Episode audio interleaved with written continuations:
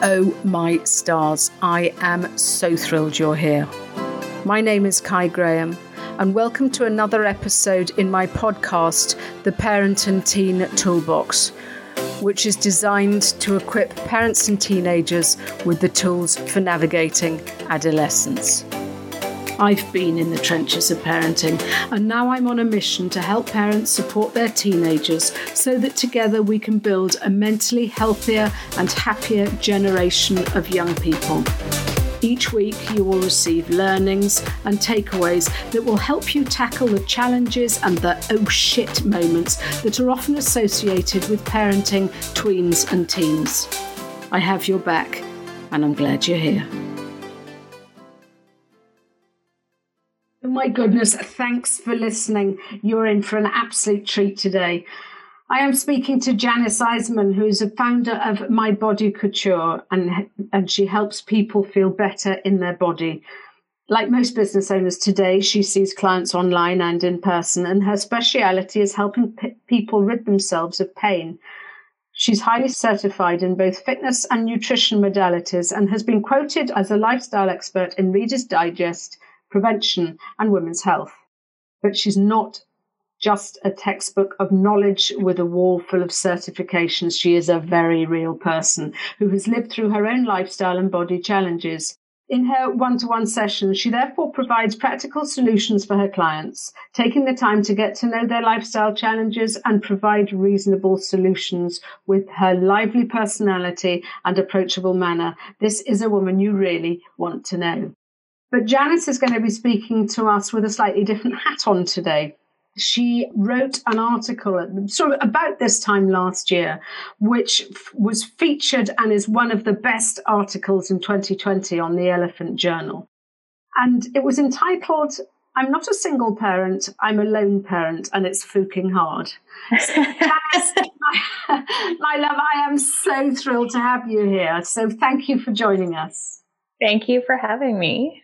Yeah, it's so good to see you. And I think right off the bat, I want to distinguish the difference here the difference between a single parent and a lone parent, because I have loads of clients who are, to use their phrase, single mums, single parents. Yeah. Yeah. And this really sort of piqued my interest when you sort of went, uh uh there is a difference. I'm a lone and there is a difference. So tell, tell me about that. So a single parent can actually include lone parents. Lone parents are somebody, it often is frankly and unfortunately females, but who end up without a second parent. So there is no second caregiver. There's no second person on any sort of legal document that is sharing custody, sharing finances. There's a lot of reasons why people end up in this scenario. It could be that somebody's widowed, or if it's male, is a widower. The second party may have actually completely opted out of the situation, and that tends to be why there are a few more women in that scenario. It could be somebody who's done it by choice. Um, I actually do know a single, a lone parent who's male, a dad who hired a surrogate. So he is a lone parent by choice, Many women will also do that if they cannot find a partner or they have decided that they would like to go ahead due to their biological age. There is a whole category of mums called single mums by choice. So that is a category of lone parents. So there's a number of reasons why people can end up in this scenario and some of them are by choice, some of them are not by choice, but essentially it is parenting with 24 hour a day custody and that doesn't mean that we don't have support communities. It doesn't mean, actually, I have heard of scenarios where somebody effectively lone parents in terms of time, but they might get a little bit of child support money. But essentially, it is somebody who, for example, I went to court. I have a document that says I am the sole decision maker of every single category. It actually lists um, travel, medical decisions. Got you right. So it's all of that into detail. Yeah. Right. Yes. And so one of the things that was really interesting about this article was there was some conversation on Facebook. I mean, that article has been read hundreds of thousands of times. So literally there was thousands and thousands and thousands of comments on Facebook and just that fine delineation. And it's not super essential that we have an exact definition of this. If you consider yourself a lone parent, you are a lone parent. That's how it is. But usually it just means that, you know, in my case, I don't have somebody to split custody with. There isn't anybody paying child support. So that's a pretty clean definition. There's some, some more less black and white scenarios out there. But if you consider yourself to be doing it on your own, you are. Yeah. So that's sort of ringing true now because a lot of the mums I sort of speak to sort of have the custody issues. Yes. So, you know, they're sort of saying, oh, all the kids are with their dad this weekend, exactly. which quite clearly gives them the respite that they need. Yeah. I'm not saying that it's a sort of a bed of roses, but it does no. that that that sort of time out. Correct. And I and I want to be super clear that I do not think that one is better or that one is worse or that one is easier, or that one is harder. That's not what the purpose of writing this was. Because I actually do know people that have shared custody agreements that are quite frankly in more difficult scenarios than I am. What I found was that when my child was young, younger than he is now, he's still young. I was on a lot of single parent groups, single mom boards, and I just actually, honestly, I didn't relate because there was a lot of conversation. In fact, I would say in those days, I don't know if it's still the case, but the heaviest component of the conversation was about the baby daddies. It was about the money. It was about that kind of relational churn between the child's second parent and the mom who is writing the post. I don't have any of that. And so, in that angle, it's way easier. It's way cleaner. I know who my child can rely on. Yeah. I know who I can rely on. And so, I do want to be super abundantly clear that this isn't sort of ranking parents and it's not saying, oh, well, I have it worse because I don't get respite or I have it better because I don't have this. It's simply different in the same way that it's not better or worse to be single or married. It's just a different life experience. I think that's right. And I think the thing is, is that we find ourselves in whatever situations we are in. But I, I mean, again, through the very nature of what I do, I find many married mums coming to me who are feeling as though they're doing a lone parenting job, who feel lonely in a marriage. Yeah. And and so, you know, there are those sort of issues that they're having to contend with as well. Absolutely. Um, Absolutely. I actually had one person respond on Facebook that said basically her husband is gone all but two days a month. And so she feels like she's lone parenting. Well, then then you would can basically be an, a lone parent. I mean, the only difference there is some potential financial difference, but absolutely, I think that people can exist within something even that looks like a relationship and find themselves yeah. very much in a very relatable scenario to what I was authoring in the article. Yeah.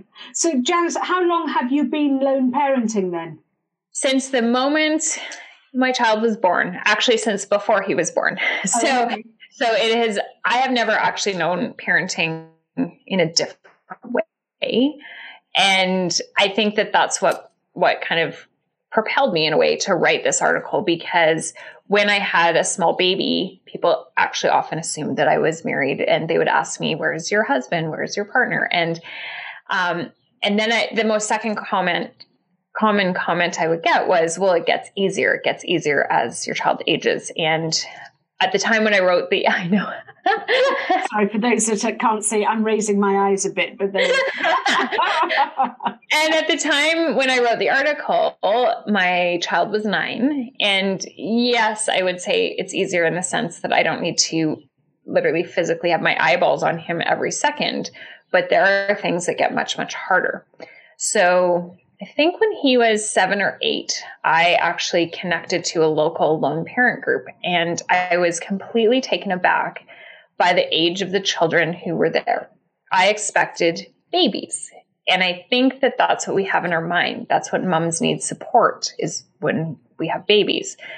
What I found was that actually, even at seven or eight, my child was younger than the average age there. So I was really interested to note that the parents who were in my scenario who were really reaching out for help were at that phase where the child has emotional needs that are more complex. Maybe their physical needs are less complex. And for the most part, a lot of that front end support that moms often will get has gone away because mm-hmm. we assume it quote unquote gets easier. And so the average age of the kids, I would say, was closer to nine to 12. And at that point, I'm feeling that now where society's expectations of what my child can deliver have escalated. Yeah. We are doing extracurricular activities in a non COVID world. He's expected to do homework. He needs to develop a chore habit. There's expectations of his behavior. None of this is bad or wrong, but it's actually a heavier load on my shoulders in many ways than when he was two and I just simply had to make sure he wasn't picking up knives or turning on the burner. because think- now we're getting into ages where he has complexity of social scenarios, he has complexity of emotions, he has things that he needs to societally deliver on in the same way every other child does. So that load gets heavier. And I think now that's why a lot of lone parents will kind of reach out when the children are older for support because that load actually gets heavier and we have no more resources today than we probably did when they were Absolutely. And, and, I think this is the thing is the fact that we, as soon as we are thrown into this sort of ring, uh, the arena of parenting, it's it's a bit of a dance, and we have to learn the steps. Whether or not it's a you know you, you you're sort of dancing alone, or whether or not you're dancing with others, that, that, that's the sort of that's immaterial. The point is we have to learn what we're doing, and we we get to the stage where, as you say, society sort of does that. Oh, you've been doing it long enough, you must know what you're doing now. And yet yeah. these goalposts keep on changing, and changing they do in in a most alarming rate round the sort of the tween and the teenage years. And we're playing catch up. And I can only imagine the Uh, the maybe pressures or the burden or what I don't know if they, those are the right words, but the responsibility that is placed on you solely. Because sometimes I just sort of turn to my husband and go, "Well, I don't have a bloody clue what I'm doing," and and thankfully he's able to switch in. And it's as you say, it's not always about financial; it's just about sharing the load a bit. That's right. Yes, I definitely feel like there was a few things I noticed earlier in my parenting life in terms of being a married parent is as different from being a single parent as being a single parent is from being a lone parent. Yeah. And I think the emotional load is one of the biggest areas because I can get a family member or friend to babysit, but it's very different than, and I can earn my own money, but I do not have somebody else that is in my home or that even isn't in my home that I can bounce ideas off, come up with strategies, come up with plans, kind of have one uh, consistent discipline plan or one consistent plan for a schedule that I've worked out with somebody and then we kind of follow that. So I'm kind of you know, we're all doing this as parents. We're flying in the dark, mm-hmm. but to not have that other voice to bounce off, to not have that other voice, even when I say I'm at capacity, yeah. can you just do this for a minute? That's where I actually have personally felt the lone parenting because it's not about community support. It's actually about support for myself. And that can be really hard when I know that we're all supposed to be doing our self love and our self care, but there is only so much capacity yeah.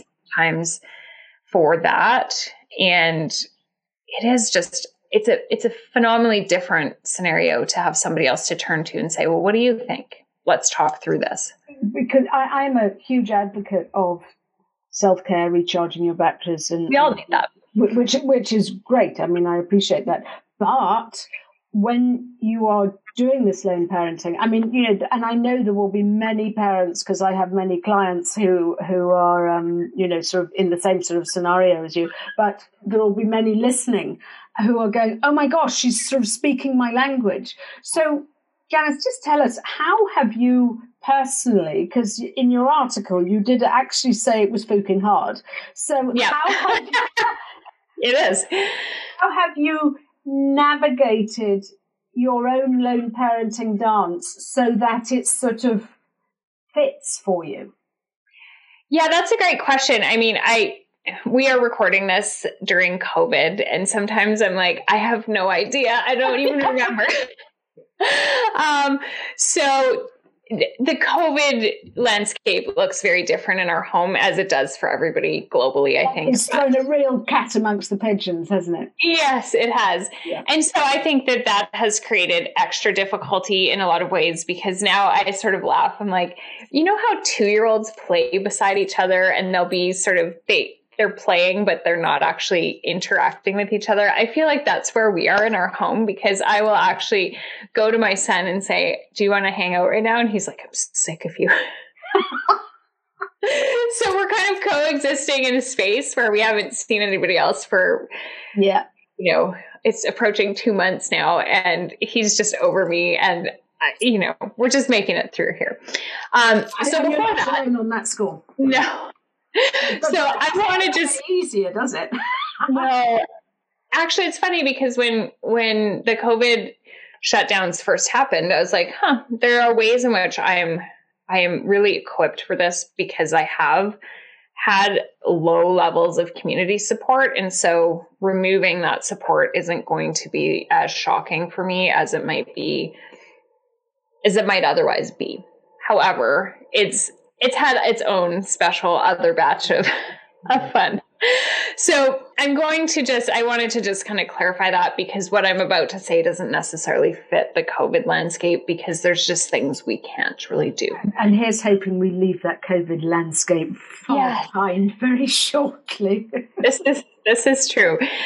So when my son was, you know, I don't remember how old he actually was, but I have a distinct memory of laying in the top bunk of his bunk bed.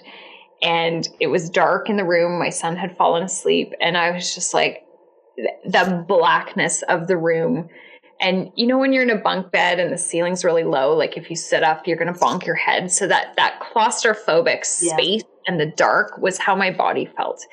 And I just have that fixed moment in time where I just was like, I'm literally going to suffocate from the black hole of this because it was in that phase where I would I was trying to get my home organized. I was a new business owner.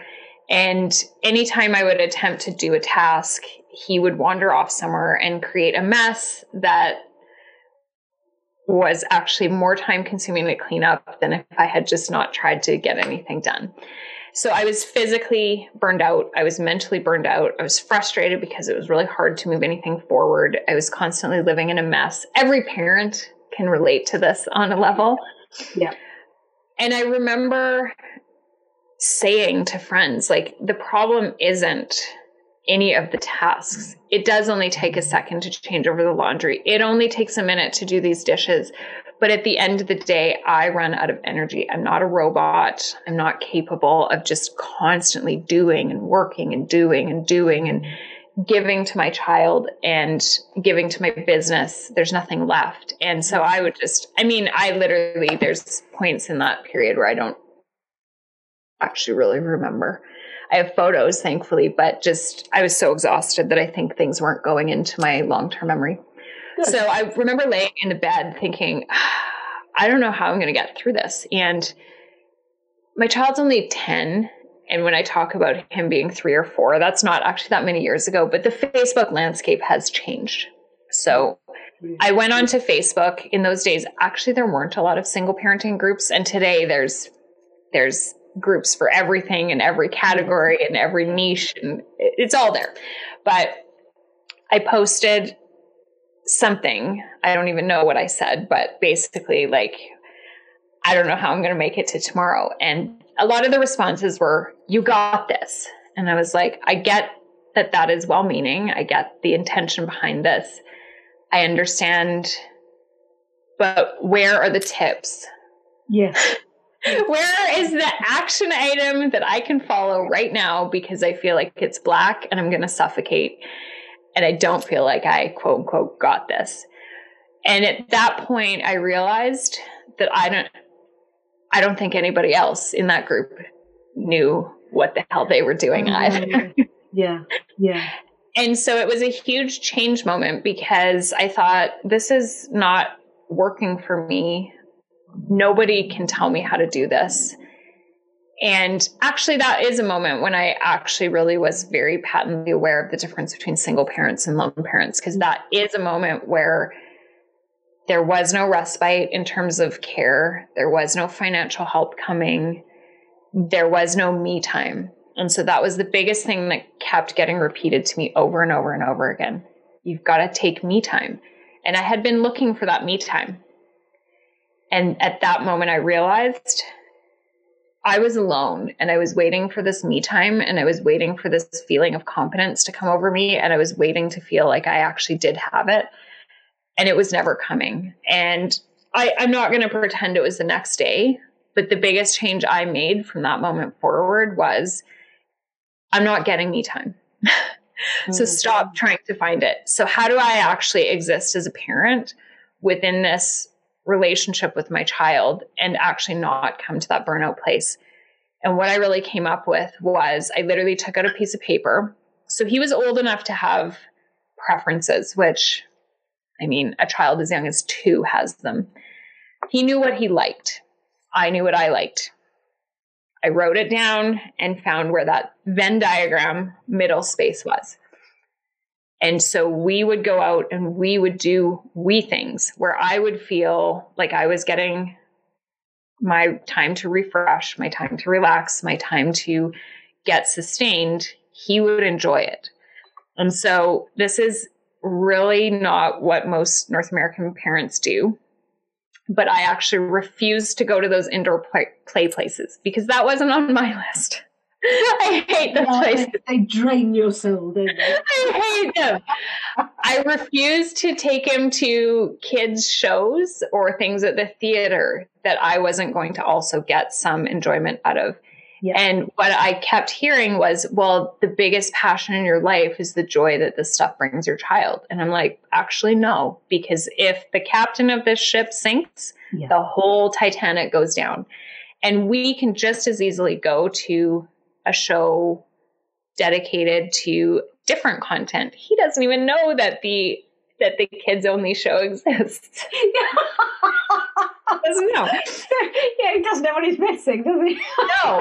Um, you know, it's it's like sacrilegious, but I actually hate playgrounds. I I would rather stab myself in the eye than go push him on a swing, even though he he loved it. I'm like, that's it. I'm not taking you to the playground anymore. Um, and so there was a ton of stuff that we got rid of that I felt like I should be doing. Yeah. But I actually didn't want to but there was a ton of stuff that we were able to find that both of us equally enjoyed. None of those things are currently available, but that's a separate issue.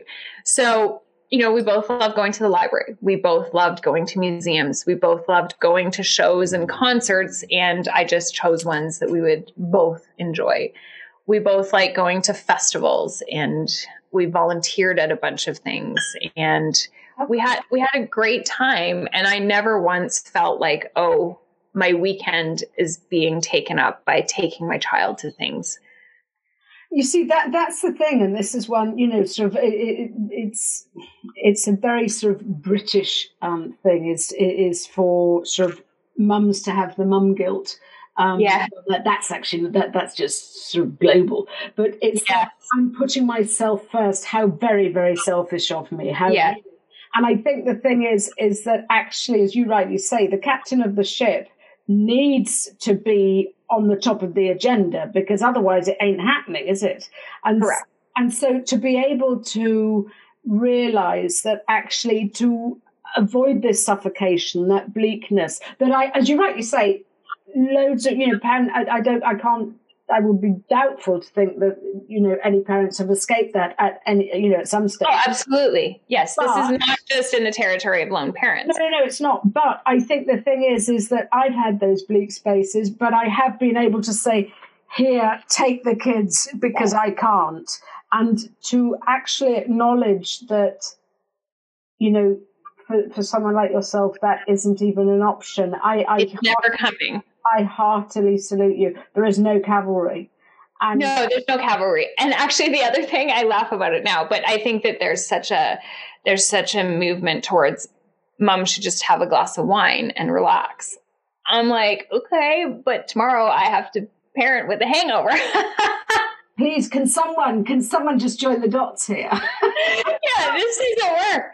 Uh, I had so many people tell me that I quote unquote needed a night out. And I'm like, wow, the cost of a night out for me is that I have to take my child to a babysitter. Now, I am lucky that I have a family member that lives 20 minutes away but 20 minute drive there, 20 minutes to the drink, 20 minutes back to get him, 20 minutes back to my house, 80 minutes for a drink that's supposed to be this me time, yeah, this relaxation time. It doesn't, and that's where the lone parent really does have that extra cost for absolutely everything we do because it's either call a babysitter to the house or drive somewhere for somebody in the community to do it.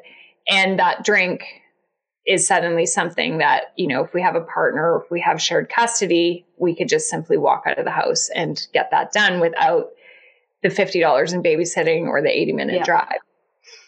And I think I think it's it's a note to sell, self how naive I've been when I'm sort of saying, you know, that me time is so important and it's not selfish and it's important to put yourself on the agenda.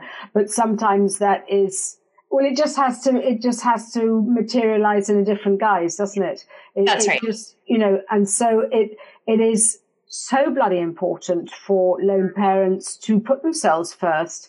And as you rightly say, the kids are not going to suffer. The kids are going to be able to find that we time in the Venn diagram Absolutely. without you having to um, sort of sacrifice your sanity, for want of a better phrase. That's right.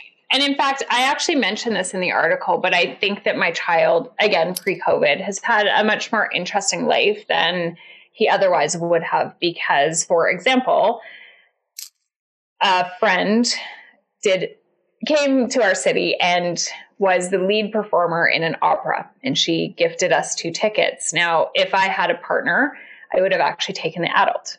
Yeah. But instead, my child got to come and then we got to go backstage. How we got cool. to, it was super cool. We got to go to the staff party because we happened to actually be there on closing night.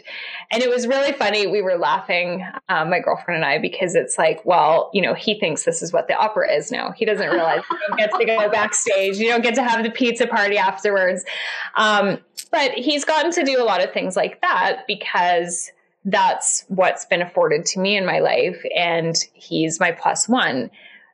I never felt like he really wants to be at a kids show instead. He didn't know and he didn't pick. And as he ages, of course, he will be able to make those choices as a teenager.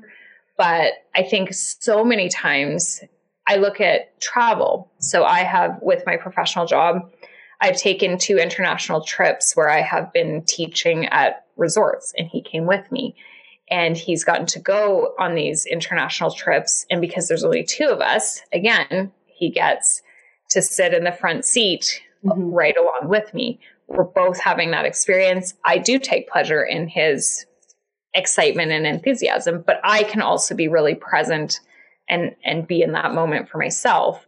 And that's how I get my me time, just as I would if I wasn't in this scenario. And so we've created that we time instead of me time because me time for me doesn't exist. So, how, I, am just wondering, so how old's your son? He's 10 now. Right, okay. So that is going to, I mean, gosh, he's just embarking on the teenage years. And yes. it's sort of, if he's on, he's probably still, still on the cusp.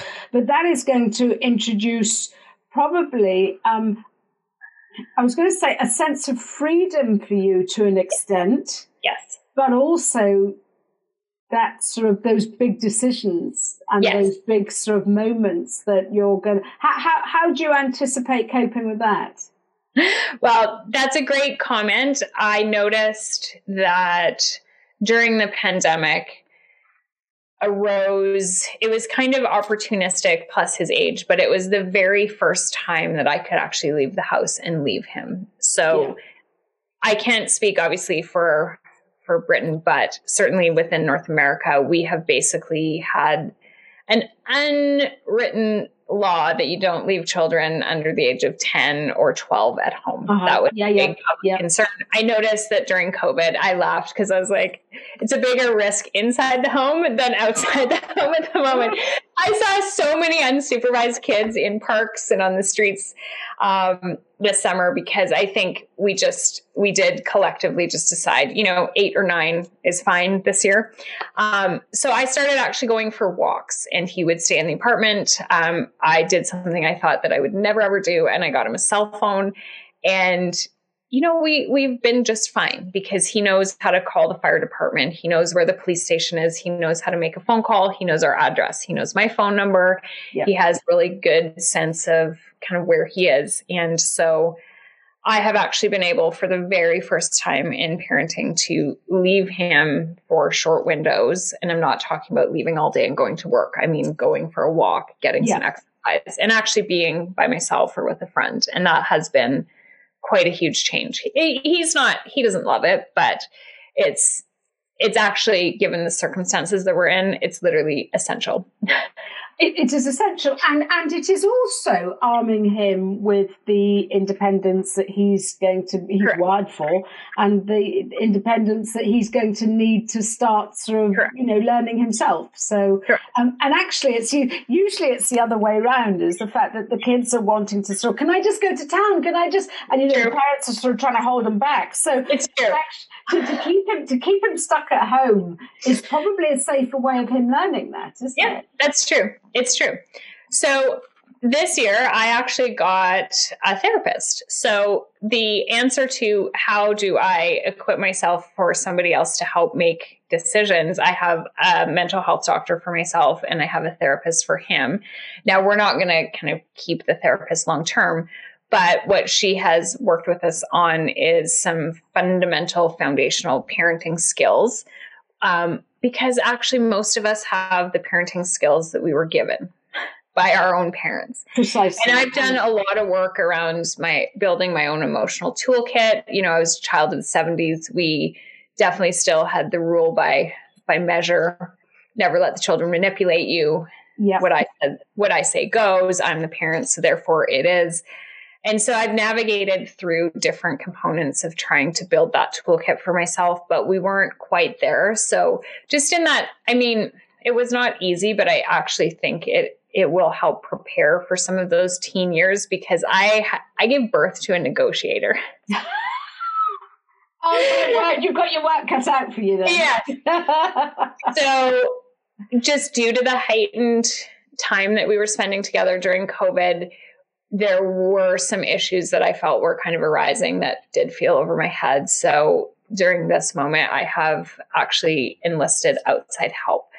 And, you know, I, I'm so happy that I did that because I think that I can read books and I, I, I thought that some of these things I either had under control or I was managing or didn't apply to me. And so books don't give you sort of that customized help yeah. And I think that's what we need. Have you got any pearls of wisdom you can share that spring to mind? Well, actually, the number one thing that we have really learned, I, you know, I'm sort of sighing because I'm like, it sounds so easy, but really praise the child more and nag less. Yep. So that wasn't really happening in our home. I would giving 15 or 16 instructions, get your pants on, brush your teeth, get your pants on, brush your teeth. Yeah. Yeah. and now we have it down to one. I say it once and if it's not done, then we have to do extra chores or lose some TV time or whatever whatever it is. But then also really acknowledging, really praising those good moments and even things that seem mundane. I do have an expectation he does chores. I do have an expectation he does homework, but just taking that time to stop and say, Great, how do you feel that you got your homework done? I'm really happy. I'm really proud of you for actually pushing through that, even though I know that it was so boring to learn how to do two digit multiplication. And so, what we're really focused on is building that foundation of our relationships so that we have those positive moments and we're trying to whittle down those negative ones. I don't know that that's some sort of genius tip, but I would have knew coming into this that we had an amazing relationship and there was still work to do. and I think that's the thing. And and and it, sometimes we just do need a, a different perspective on things. Mm-hmm. And you know, it, it's sort of I, I, hear so many parents sort of going, "Yeah, we're doing okay. It's fine." We're doing okay, and actually, it's only when someone shines a light when you sort of well, okay, that that's great, but it could be better. And so, how, how brilliant is that? And so, it's just it's just getting another pair of eyes to sort of say, "Have you tried this?" And because you don't know what you don't know, do you? That's right. That's right. And we are all, like I said, we're we're building from how we were parented. And nobody was teaching our parents how to parent. Nobody taught my grandparents how to parent. And a lot of the things that were enacted actually were some sort of cultural model of how to do it. It didn't mean that we actually had any scientific evidence that it was helpful. In fact, things like spanking kids and yelling at kids was kind of how things were often done. But, you know, along came the 1990s, we could stick human brains in MRIs and actually see that it was damaging. So I think that a lot of a lot of how people learn to parent is is not based on science. It's just based on, well, my parents did it, it worked out, or yeah. this is the skill set and toolkit that I have, and it's fine. So I think that there are mental health supports in both of our countries that are either low cost or free to access or you know and I and I really I feel like it's super imperative that that we actually move forward with some of those because when we hear community, when we hear it takes a village, that used to just grind on me like a chalkboard because I'm like, what I know for sure is that the moments when we most need that village and we most need that community, mm-hmm. you're laying on the ground. You can't even, you don't even have the strength to stand up and ask for it. You don't know who to ask. Yeah. I, I actually moved when my son was a year old. And so I came into a city where I had no network. Well, how do you build that at the same time that you need that help? it, it's how, it's how it, did you cope with that?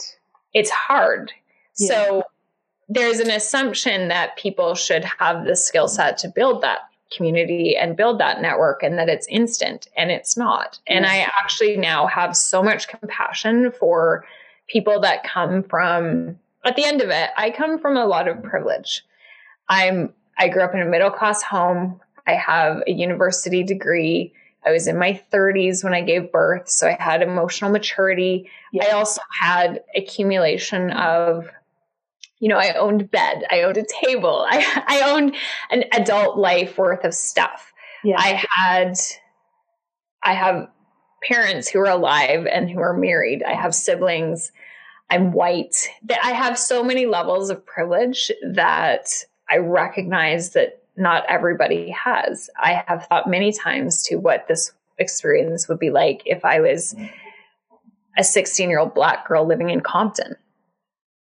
Yeah. This is not the same. And so we speak culturally like it takes a village, build that community. Well, there are people who actually don't have anybody to be in their community. There are people who don't have all those privileges that I just named.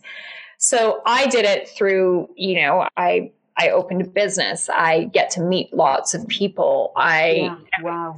social and outgoing. And even then, this was a very, very, very difficult task because what I found myself kind of stuck in was I didn't have time to make friends. And I was kind of a misfit, to be honest. And I think that as he's aged, more and more people divorced, it's not a big deal. But a child under five, it's not that common to be in that kind of scenario. So I would go hang out with the single people, but it was super socially awkward because they would get together for drinks at five. I was leaving work, picking up my child, driving him to my sister's, arriving at that table at 6.30 and by 7 they were all wrapping up and then i had to reverse the whole process yeah. and i'm like okay i did all this for 30 minutes of you know and then um, I found that the mums groups often had meetups at 10 in the morning while I was at work, yeah, etc. So yeah, kind of, and, and it was just really difficult to kind of build those social inroads. And it wasn't, it, it wasn't any one person or one scenario. It was that I had to work four times as hard to actually meet someone. And then when I met someone, it's not like I was in the position to be, hi, nice to meet you. uh, will you babysit my child? so I built that through years and through the privileges of my job. But one of the biggest changes for me actually was it was in a it was in a similar era. I think he was a little older, I would say 5. I was actually looking for supports for us and discovered a program which is unfortunately not in existence anymore and it, it honestly has been my favorite experience of my life. I found a mentorship program for young moms, and there was no prerequisite for these women to be teenagers, but most of them had given birth as teens. And there was no prerequisite that the women had to be single, but most of them were single moms. And I ran across this on the internet while I was looking for a mentorship program for my own son, but it mm-hmm. struck me I want to do this. And so, although I didn't have time to volunteer, that's exactly what I did. He and I volunteered for this program, which was called Motherhood Matters. And it was a year long mentorship program where we spent nine weeks getting to know the young women. And then we had the opportunity to do mentoring. And it was so gratifying because it completely reframed my own situation. And it oh, reframed how there's benefits at every age and in every yeah. circumstance. And that we all can be empowered to make the best of our circumstances and to see it. And I actually did it twice because I loved it so much. And then they folded the program, but I would do it another hundred times. Oh, because wow. I, I think I'm just listening to you. And I think the thing is, is what we um, sometimes don't do, especially when we feel that our backs are against the wall, but it's giving ourselves permission to um, walk by the beat of our own drum. Yes. Yeah. And, yeah and and you know whether or not as you say whether or not it's one of the sort of 16 year old mums or whatever that you were sort of mentoring or whether or not it's yourself with a sort of you know who who, who is as you sort of said with more emotional intelligence with a sort of five year old child or whatever. Or even if it's sort of someone you know like me who again is privileged and and just has managed to sort of stay under the same roof as my husband. Um, yeah. God knows how sometimes I think he deserves a trophy.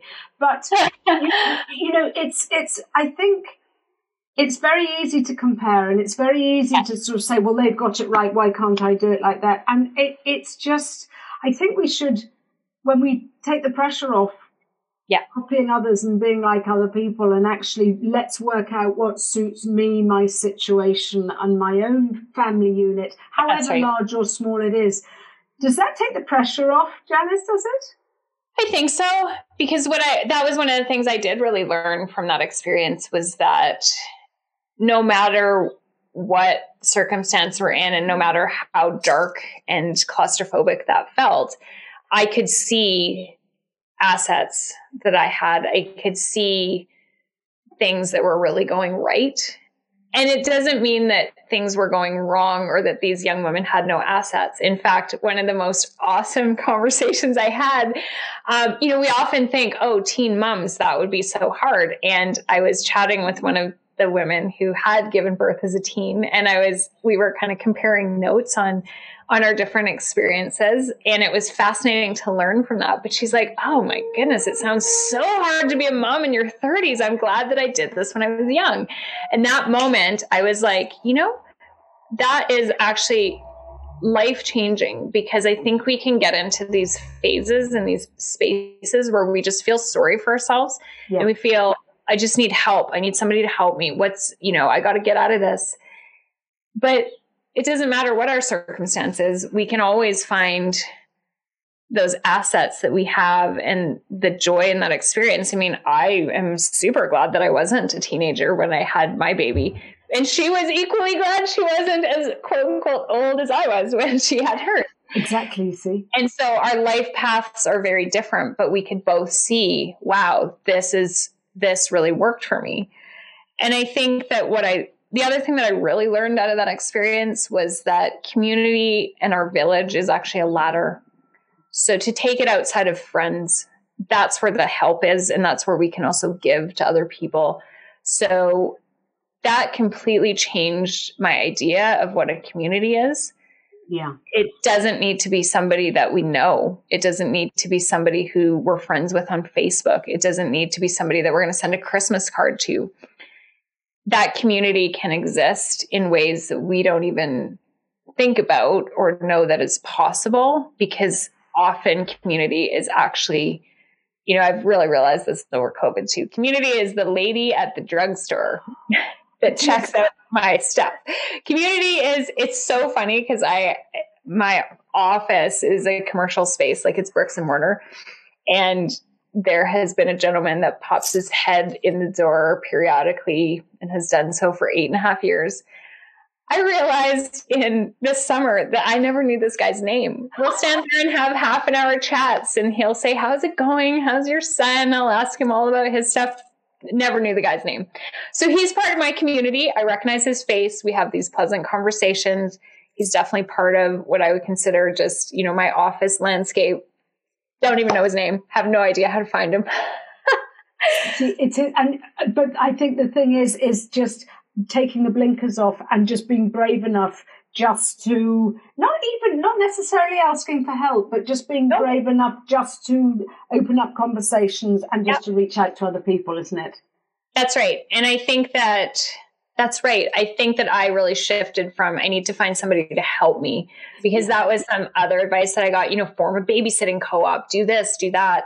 And i didn't actually want to do any of that. I think what i was really missing was that human connection yeah and some of it didn't have to be deep conversation. Obviously, if this gentleman's popping his head in the door and chatting with me and I don't even know his name, that conversation isn't going that deep. But it's it feels like connection and care and somebody's kind of checking on me and I'm checking on him. And there's that this is what makes the world go round.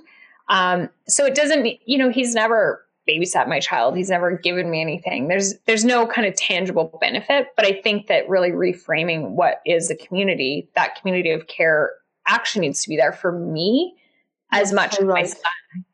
And it doesn't need to be in the form of a babysitting co-op. No that one for me, I was just like, I'm exhausted. I don't have the capacity to take care of three other kids to get. No, exactly, exactly. But I mean, I think, and I, I often say that um, as individuals, we all want to be loved, understood, and respected. Yeah. And I think even these these half hour conversations with a guy whose, whose name you don't even know, it's just, I hear you, I see yeah. you. That's what it is. That's and right. That is worth its weight in gold. That's right. And so when we talk about it takes a village to raise a child, I think that what I really had to learn, and I had to learn it the hard way, it actually takes a village to support a parent. and that doesn't need to be helping raise the child. That needs to put me in a place where I have the capacity to raise my child yes, there's absolutely been people who do things for him and have helped him and have helped raise him. Yes, 100%. But I had to stop looking for that and start looking for that village to support me and create that knitted blanket around me so that so that he actually had a parent who was emotionally present and physically capable and yeah. etc. And I also really had to drop some of the expectations. I had to, I believe I mentioned this in the article, but I also gave birth to a child who's a furnace. He runs like he's so hot, he could literally never have clothes on, ever. And so from the time he was born, I remember walking down the street in New York City and he was squealing and crying, and I took his hat off and he stopped crying and not four seconds later, some guy walked by me and he's like, "You got to put a hat on that baby." and it's always been like that with him. So, so when he was two and three, if I would put, I mean, we live in Canada; it's cold. I, I'd put a jacket on him, and he would start screaming. So I was like, "Forget it! I'm not wearing a jacket." And then I would drop him off somewhere, and people would be like, "Why doesn't that kid have a jacket on?" but I had to actually just get to a place where I could hear that person shouting and let it go. Yeah. I had to get to a place where I remember actually kind of having a breakdown because I am not crafty. I do not enjoy this stuff. I don't like it. I I am artistic in terms of I write, I take photos. That's it. I do not want on the first day of school we always see the children standing underneath the tree with the letterboard or the chalkboard. The child is this age. Here's the child's hobbies. Here's all the things. And I was like snapping because I'm like, I can barely get my kid to stand in front of the tree. And then I have to take 56 photos for one that sort of looks like he's kind of smiling. And he's like literally running away from the camera. And I don't I don't have a chalkboard. I don't have anywhere to store this stuff. And it literally was like, okay, I have to not care what is expected yeah. of me. I have to not care and not hear that person who's like, where are his mittens? When Yeah, it's parking other people's judgment, isn't it? Yeah. And and unfortunately with especially with little kids, yeah. I mean we'll see about the teens, but there's a lot of it. Yeah. And and just knowing, I mean, I remember having a conversation with a girlfriend that she was like, You don't enjoy crafting. You don't need to do it. And I was like, huh, that's a really insightful comment. But it actually was a whole process to get rid of that expectation that had been placed on me yeah. that at mom, you have to do these things. You have to have the onesie with the stickers on it and take pictures and you know. It's it's being that domestic goddess and that sort of yeah, fantastic. And, and and actually most of us in fairness are flying by the seat of our pants anyway. So you know and it's it's just releasing that mantle of perfection and expectation of others. And yes. and and as as yeah it is. It's it's just walking to the beat of our yes and i think again this is not a lone parent conversation but i think it gets heightened in a lone parent because absolutely. we are earning the income all by ourselves. We are managing all of the house chores all by ourselves. There's a comment in that article about how if i have to put a picture on the wall i either have to i'm terrible. No one wants me to hang a photo i know how to do it but no one wants me to and that includes me so then I have to either pay for it or trade. And I had a Facebook comment once that somebody was like, just pick up the damn hammer. But the thing is, yes, but I have to do that in every single avenue of life. Yes. I have to yes. in the car. I have to put the gas in the car. And it is just it's, a, it's a thousand tasks that are all mine. And so at some point, I think that if we have a more shared distribution, even if we're like buying we can buy into the crazy. We can buy into that domestic goddess thing. But for lone parents, at some point, we have to just put down that gauntlet and say, you know what? I literally can't. I literally fuck the chalkboard. Yeah. and fuck the mittens also.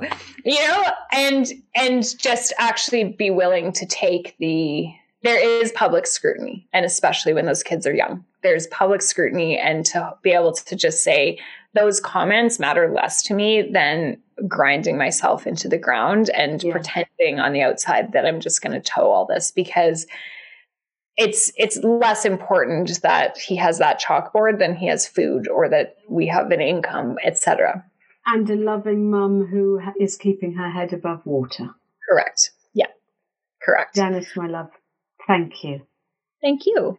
Thank you so much. Um, I I am going to put obviously a link to um, your article because we've referenced it a number of times, and I know it will be a godsend for, as this episode will be, for many single mums, lone parents, whoever, and and many of us. Who, all, I was going to say many of us are taking it all for granted, or not quite understanding, you know, sort of the the, the the responsibilities. But it's uh, you know even if it if it sort of even if it motivates one mum just to reach out um, to another mum, that's that's what we you know w- that would be a win. But thank you, my love, so much, and I appreciate your time. Thank, thank you for having me.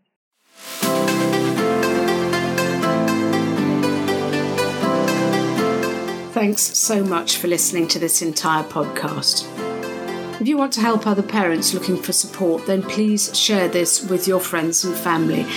Because if you find this podcast useful, then they will too. So please share via your social media. If you have any parenting questions, then please give me a shout through my email, which is toolbox at kaigraham.com. And I may even use your question as a future podcast episode. If you want to connect, please come and join me on Instagram. Just search for Kai Graham. Also, could you do me a favour, please? Parenting teenagers can feel very confusing and isolating at times, and I believe that it takes a village to raise a child, and we are here to support one another. I'd love it if you would leave a review on iTunes, and a good one, by the way, because when you do, it lets more parents out there know that there is support for them too. Thank you. And as always, this comes with much love.